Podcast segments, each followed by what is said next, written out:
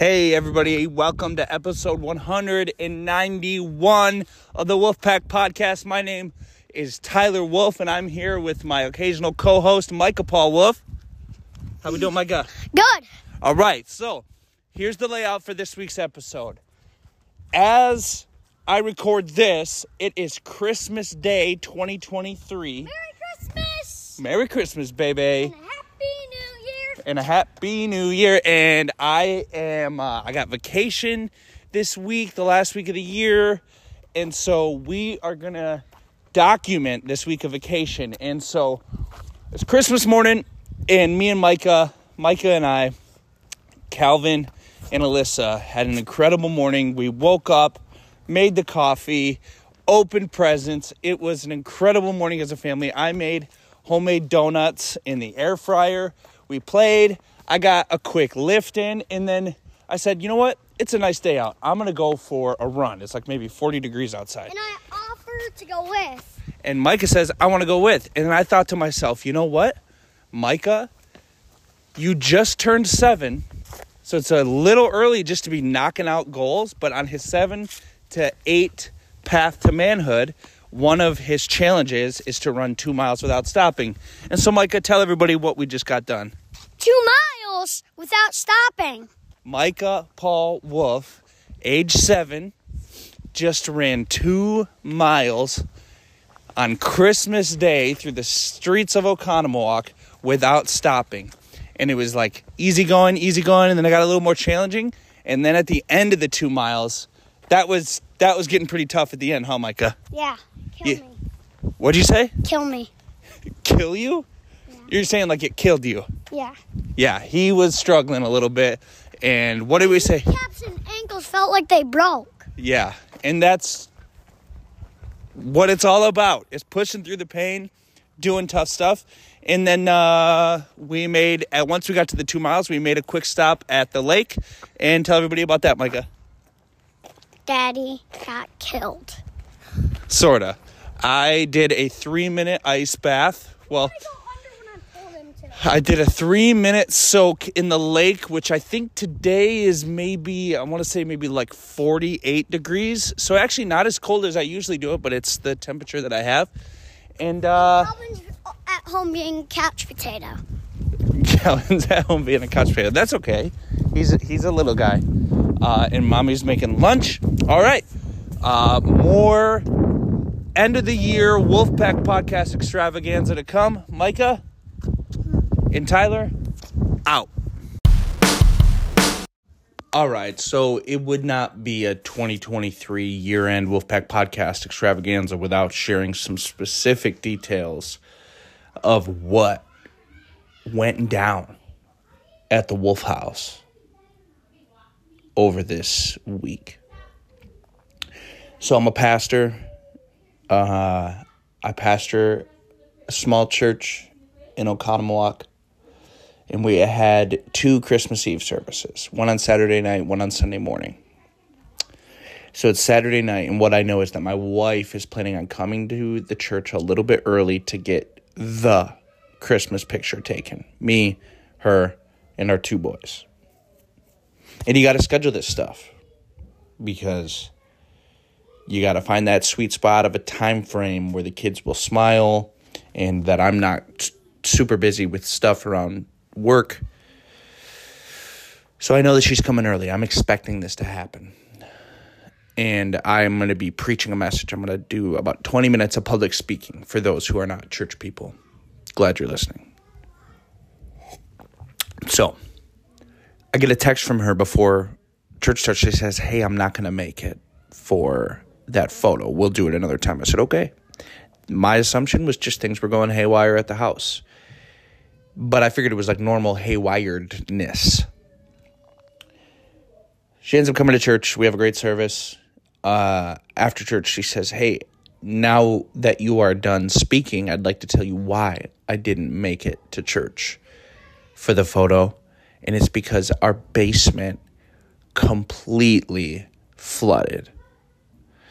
And on top of that, it was coming from the sewer line. just crap water filled the basement.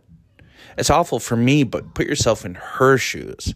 She's at home with two boys who I guess they would probably maybe be not attracted to the smell, but if they see water, I mean, they don't, they might just go down there and, and run around in it. You know what I mean?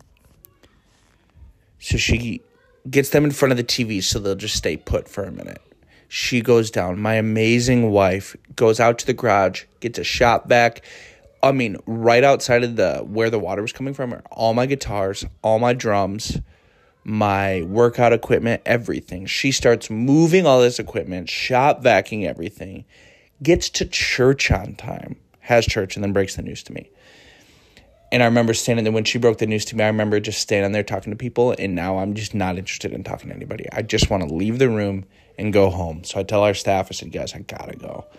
So I go home. And I finished cleaning up the mess. She did most of the work. But now I got to figure out, I mean, this is like heavy. Like, this isn't like snake a drain. Well, I guess technically it is. This isn't like uh, fix a leaky faucet. You know, I can wrap my mind around that. This is like deep construction knowledge you need to like know how to get into this thing and fix it. So I'm totally lost, totally overwhelmed. So over the next, the course, few days, I have the the mighty Nick Krelowicz shows up the day after Christmas at eight a.m. to take a look at it. He points me in the right direction. They point me in another right direction to the next people, and they run a camera down the sewer. They go, hey, dude, you got tree roots growing into what is called clay tile. Anyways, that's blocking it all up, but we can fix that for you today. And so they go in. I don't understand. They went in with some magic knife, I don't know, into the uh, the clay pipe. And they trim these tree roots. They say, you're good to go. And I am good to go.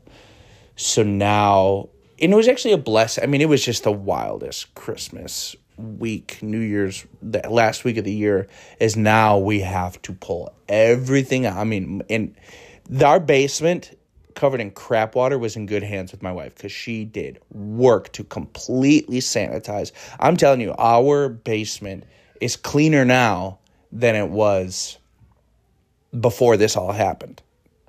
Like, you could eat off this floor right now. You probably wouldn't want to, but and so now, and but then that also led us to like purge items. Like, we were like, okay, this didn't get damaged or ruined, but it caused us to ask the question of each thing down there, do we need to keep this? And we ended up getting rid of a lot of stuff. And what's crazy, man, and maybe this is like not a positive thing, but I, I told Alyssa, I said, do I, am I glad the basement flooded? No. But cleaning out the basement kind of gave us something to do.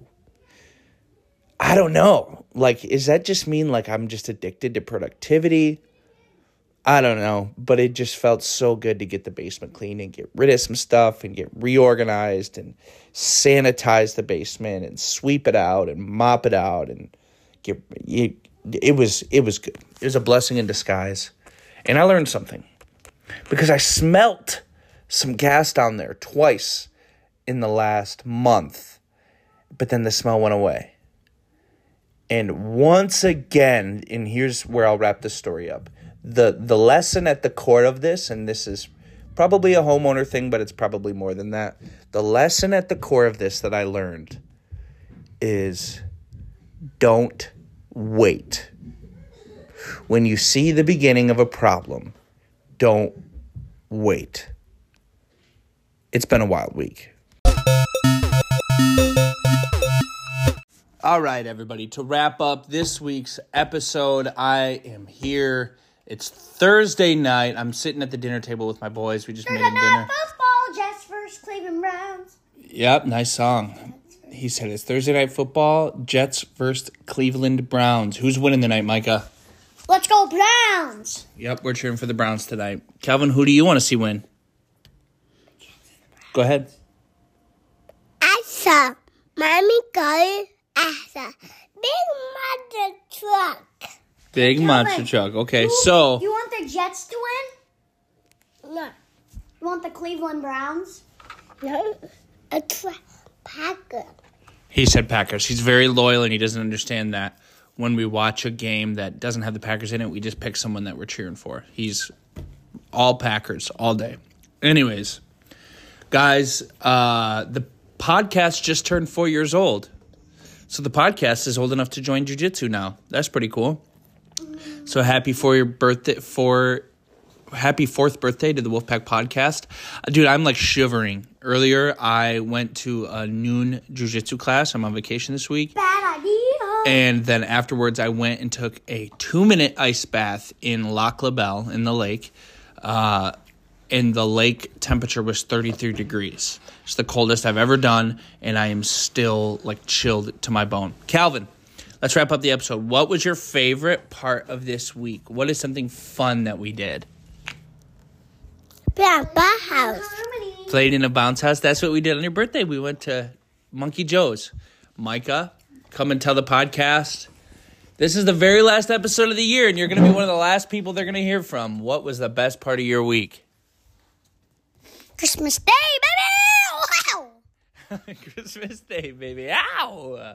I love it. I love it. I love it. Micah Wolf, I love you. Calvin Wolf, I love you. And to the Wolfpack Podcast audience, we love you. Thank you for listening. Happy New Year.